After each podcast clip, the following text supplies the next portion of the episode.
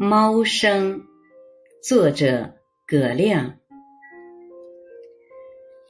在我出生后不久，母亲便投入工作，有相当长的时间是我的外公外婆在抚养我，同时他们有一个好帮手，我的小姨。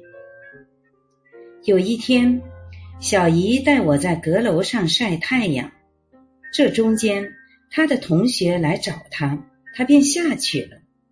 这个同学是个返城知青，因为隔了许多年没有见，曾经又知心的很，两个人似乎有说不完的话。待聊了半晌，小姨才想起我还在楼上，大叫一声：“不好！”他听到了我的哭声，匆忙赶到阁楼上。就看见我们家的大猫芒果，正在与一只不知从何而来的野猫对峙着。那是一只狸猫，凶猛且体型巨大，虎视眈眈的看着我。芒果站在我与狸猫之间，浑身的毛已经支棱起来，并发出低沉的吼声。那只狸猫犹豫了一下。并没有离开的意思，只是将尾巴高高的扬起，围着我与芒果兜起了圈子，在迂回中不断的靠近我。芒果将身体弯成弓一样的形状，忽然像箭一样射了出去，一口咬住狸猫的脖颈，两只猫开始激烈的打斗。这时候，小姨才缓过神来，急忙将我抱下楼。当大人们重新回到阁楼上，野猫已经不知去向。他们看到房间的床上和地上到处都是散落的猫的毛。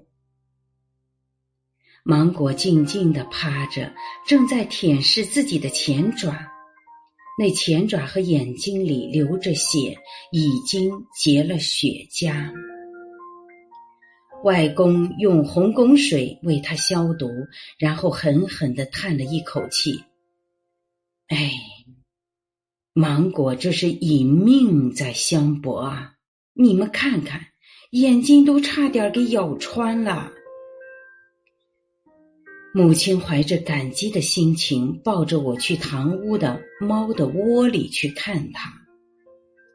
它蜷缩着，看到母亲怀中的我，芒果温柔的发出了喵的叫声，然后站起来，一瘸一拐的走过来，用头蹭一蹭母亲的裤脚。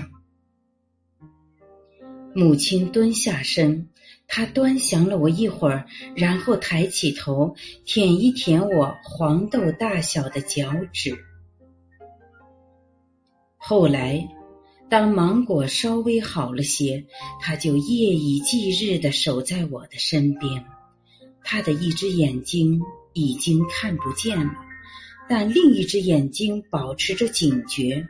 只要有陌生人接近，他就会发出戒备的声响。邻居们渐渐知道，我们家有一只比狗还要凶的独眼大猫，孩子们都很怕它。但据母亲说，芒果唯独对我分外的温柔，它常常在摇篮里用身体紧紧裹着我，就像照料一只小猫。我再大一些的时候。母亲告诉我，在我出生的那年正月，芒果产下了三只小猫。春寒料峭，三只小猫都没有活下来。最后一只是在我出生的那个月死掉的。芒果对着小猫僵硬的身体守了整整一夜。外公将小猫埋进花园，半夜。芒果又刨出来，放在猫窝里，用自己的身体暖着，直到小猫发出难闻的气味。外公将小猫埋到更远的地方。芒果没有追赶过去，只是凄厉的叫了一整天。当我来到这个家里，他第一眼看到我，便恢复了平静。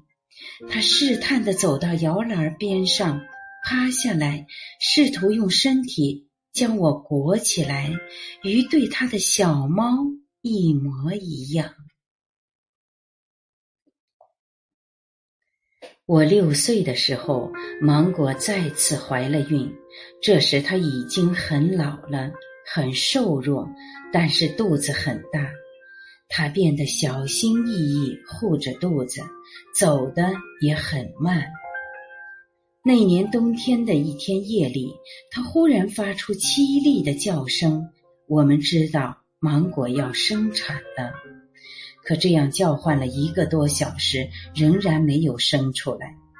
他好像很疲惫了，叫声也变得虚弱。外公很伤心。哎，芒果已经十岁了，生这窝小猫可能会要了他的命啊！这时，芒果流出许多血，然后外公就看见有小猫的头露出来了。芒果这次一共生了四只小猫，但三只都死掉了，可能是太久没有生出来，缺氧导致的。这一回，芒果似乎并没有很伤心，他甚至没有多看那三只小猫一眼，他的心思都在活下来的这只小猫身上。这只小猫很瘦。闭着眼睛，什么都看不见。但是，好像是因为本能，也可能是因为气味，它很快就钻到芒果的怀里，发出咪咪咪的细微叫声。芒果用嘴巴拱一拱它，引导它找到了乳头的位置。外公笑笑说：“这一窝里就剩下它一个了，是个福将。”芒果十岁了，也算是功德圆满。芒果软软的叫一声，时不时的舔一舔小猫，理顺它还很柔顺的胎毛。在我看来，小猫的毛色实在有些奇怪。大体而言，它算是一只狸猫，但身上有一块突兀的白斑。猫身上局部的黑白毛色一般都有点情的作点睛的作用，比如在头上的黑可以叫乌云盖顶，生在四爪上的白可以叫踏雪。可是这只小猫很奇怪，只在肚皮的侧面生了圆圆的一块白斑，好像身上的颜色忘记被填满了。外公叫我毛毛，你看这像什么？我看了看，说像一只汤圆。外公哈哈大笑，说：“好啊，那就叫它汤圆吧。”汤圆长到一星期大的时候，小姨带回家一只小奶猫。这小猫看上去比当汤圆略大些，虎头虎脑的。但是身上的毛支棱着，应该是还没有受到很好的照料。小姨将小猫放到芒果身旁，芒果一动不动。小猫在温暖的母猫旁边受到诱惑，出现了本能反应，开始将身体往前拱，甚至开始挤压汤圆。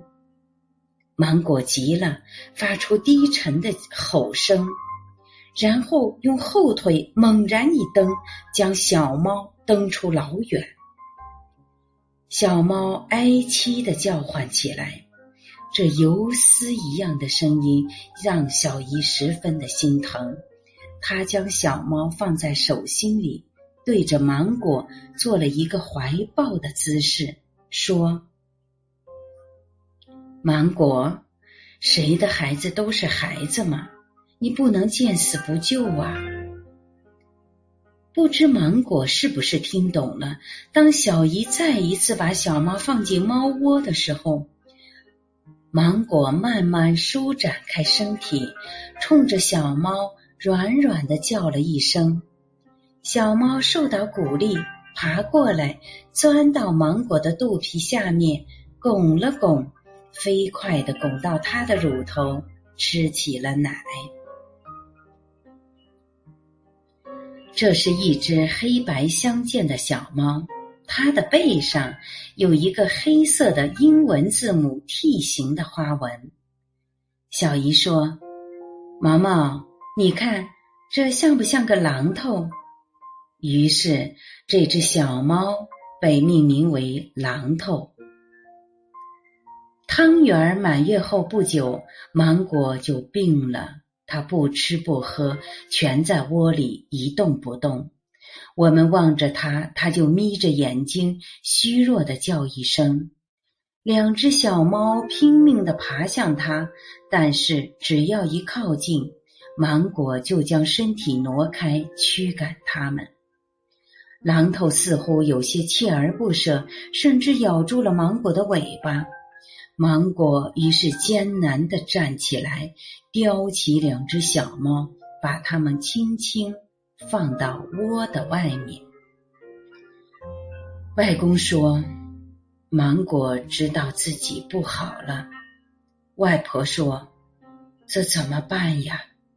小姨开始哭，但很快抹一把眼泪，说：“我出去找个人吧。”没等我们问，他就出门了。很快他又回来，身后跟着一个年轻的男同志。小姨低着头介绍道：“爸妈，这是李大志，我们厂的医生。”这个叫李大志的青年人看了看小姨，很有礼貌的向外公外婆说。病人在哪里？我未来的小姨夫李大志就以这种方式第一次登门。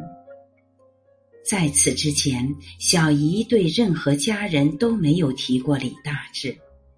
据说那个时候他已经追求小姨整整一年。外公愣了愣，说：“小同志，你跟我来。”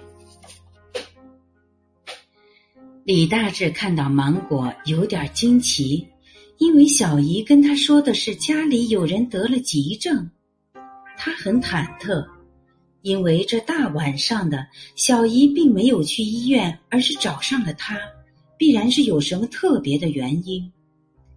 毕竟他只是一个年轻的厂医，刚刚从学校毕业，现在他更忐忑了。因为他根本没有给动物看过病，相反，其实他有点怕猫，因为他有鼻炎，对所有带毛的动物一向是敬而远之。但此时，他唯有硬着头皮上了。小姨对他表现出的犹豫有点不耐烦：“你到底会不会看啊？”他赶紧笑笑说。哎，没问题。李大志打开医疗箱，从里面拿出鸭舌板，将手伸向芒果。芒果闻到了生人的气味，立即睁开眼睛，戒备的看了李大志一眼，发出咕噜噜的声音。小姨问：“你在干什么？”“看，看，看舌苔。”李大志勇敢的把手往前伸了伸，但是芒果忽然咬住了鸭舌板，不肯松开。李大志的脸憋得通红，使劲的想要将其抽出来。外公于是拍拍芒果的脑袋：“芒果，你要知好歹啊，这是李大夫给你看病呢。”芒果就真的将嘴巴。张开了，但是他并不想让李大夫看他的舌苔，将头偏到了一边去。李大志有点不知所措，又从医疗箱里拿出一个听诊器，他戴上听筒，然后将金属听头放在自己的手里转着，转了好一会儿了。小姨催促他：“你怎么还不听呢？”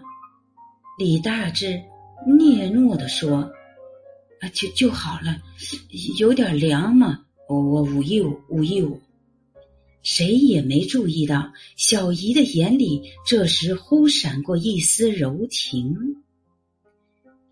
接下来就出现了令我至今记忆犹新的一幕：外公抱着芒果，小姨抓住他的腿，李大夫将听诊器小心翼翼的在。芒果的肚皮上移动，神情严肃而郑重。过了一会儿，李大志将听诊器拿下来，啊，肺部有杂音呢，应该是着凉感冒了，轻度肺炎也影响着肠胃。呃，我给他开点药吧。李大志认真的给芒果开了药。芒果吃着李大夫开的药，在全家人的照料下渐渐好起来，只是胃口还不太行，吃两口饭就不吃了。李大夫时不时跟着小姨过来看看他，还给他带了葡萄糖针剂，说可以补充营养。很快到了冬至，这一天家家户户做。做冬吃团圆饭，外婆对小姨说：“小妹，明天叫李大夫来家里吃顿饭吧。”小姨蹲在地上逗小猫玩，她听着头也不抬。咱全家吃饭叫他干啥？外婆说：“让你叫你就叫，哪来这么多话？”小姨脸微微一红：“你们要是喜欢这个结巴。”我没意见，外婆笑了。哪是我们喜欢，是咱家的芒果喜欢呢？芒果对不对呀？芒果听见了，抬起头看着外婆，很温柔的叫了一声。汤圆两个月的时候，家里人才看出他的异样。汤圆儿一直是用两条前腿爬行，拖着后肢。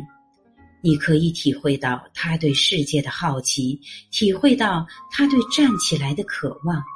可是后面那两条腿软软的，使不上力气。他常常努力的昂起头来，像一条在岸上喘息的鱼。这模样让人十分的心疼。我们都很清楚。汤圆儿是一只先天残疾的小猫，榔头则越来越强健和聒噪，会用叫声表达他所有的要求，要我们为他开门喂食，甚至无聊时需要人陪伴他玩，榔头都用急促而嘹亮的叫声来表达。他早早就在室内待不住了，而且似乎注定是要向。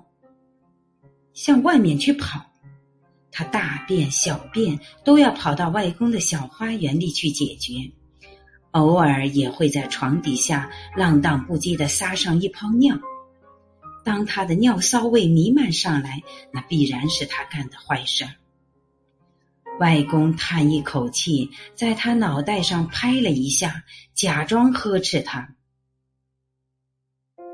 榔头，怎么说都不听话。”长大以后，我在科学画报上读到，猫科动物总是用它自己的小便来做记号，对其他动物表明自己的势力范围。也许这个家对榔头而言就是一座丛林吧。芒果是在生病的第二年秋天死的。被发现的时候，汤圆儿紧紧的依偎着他，而榔头则在芒果的四周走来走去。芒果侧躺着，眼睛闭得紧紧的，像睡着了一样。榔头在芒果死后的第五天失踪了。外公隔一段时间就去猫窝看一看，只看到汤圆静静的卧在那里，不吃也不喝。小姨抚摸汤圆一下，要把它抱出来喂食，汤圆挣扎着，不愿意出来。外公叹一口气：“哎，由他吧，这窝里有他娘的味儿呢。”榔头一天一夜没有回来，外婆说：“哎，到底是野猫的种，养不熟呢。”小姨撇撇嘴说：“哼，榔头不会跑的，你等着。”又过了两天，中午时候，榔头回来了。他浑身脏兮兮的，嘴里叼着一个东西。他直接跑进堂屋，将那东西放进窝里。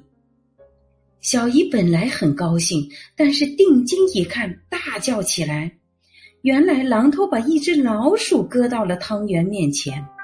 那只老鼠很大，赶上榔头大身大半的身段呢。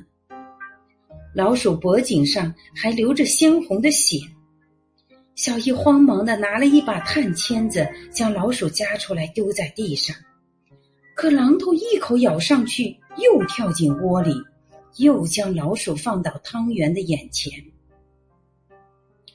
小姨伸手打了榔头一下，说：“榔头，你要死啊！多恶心啊！”当小姨又要夹那只老鼠的时候，榔头忽然蹦起来，在他手上凶狠的抓了一道，发出低沉的吼声。小姨生气极了，踢了他一脚。榔头愣了愣，回身望一望汤圆，叫了一声，箭一般跑走了。我们都觉得榔头不会再回来了。但是隔了两天，我忽然看到堂屋里闪过一道黑影，便紧紧跑过去，看到猫窝里放着大半条的红烧鱼。又隔了一天，我们又发现汤圆正在窝里啃一只酱猪蹄。终于有邻居来抱怨了，话说的很不客气。你们家的猫干什么不好，老是来偷我们家的菜，就真的少它一口吃的吗？外公叹一口气，狠狠心，将堂屋大门底下那个供猫出入的小门给封上了。这之后的一天夜里，我们听到咯吱咯吱的抓门的声音，走出去一看。果然是榔头，榔头看到我们，并没有退缩，他抬着前爪，支起身体站着，将门抓得更响了。我们决定不理他，但他在外面锲而不舍的足足抓了半个小时。外公终于为他开了门，他呲溜一下冲了进去，径直跑到猫窝的跟前，将一只麻雀送到汤圆的嘴边。拱一拱汤圆，然后退到墙角卧了下来，安静的舔着自己。我们这才注意到他身上有几道很明显的伤痕。外公找来红汞水，把他抱到自己的膝盖上，给他涂药水。处理好伤口后，榔头。一瘸一拐的走到猫窝前，把头探进去，轻轻的蹭了蹭汤圆，这才站起来，坚定的往门外走去。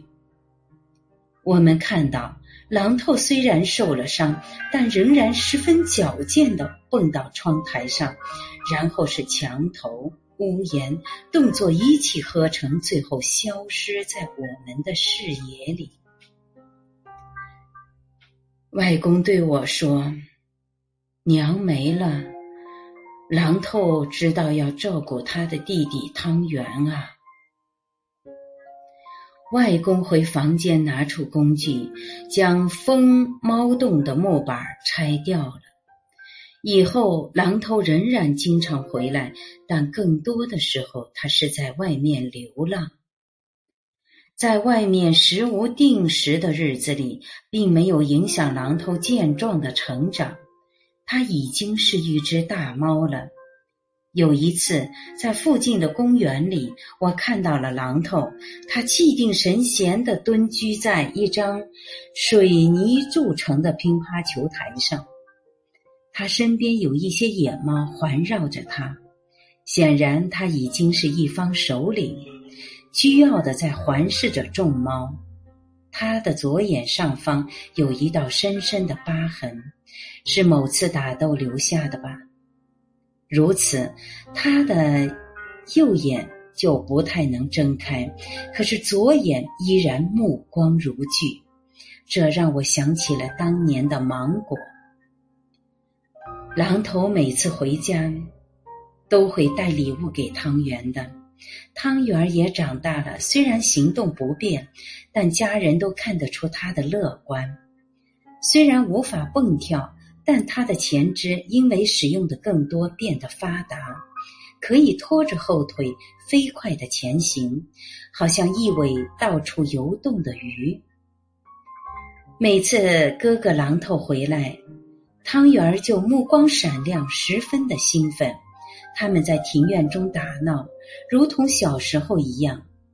榔头有时会趴下身体，模仿汤圆在地上做爬行的动作，但他并不及汤圆游刃有余，经常就落后了。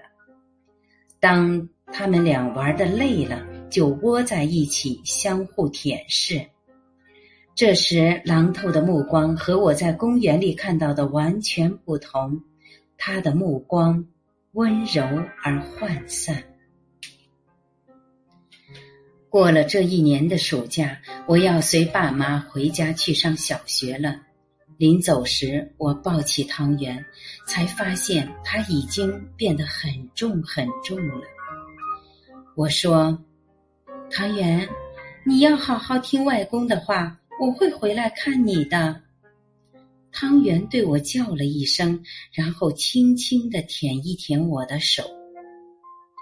亲戚们把我送到门口，我回过头，忽然看到墙头上有一道黑影一闪就不见了。我希望那是狼头吧。我是主播零点，欢迎关注，谢谢您的收听。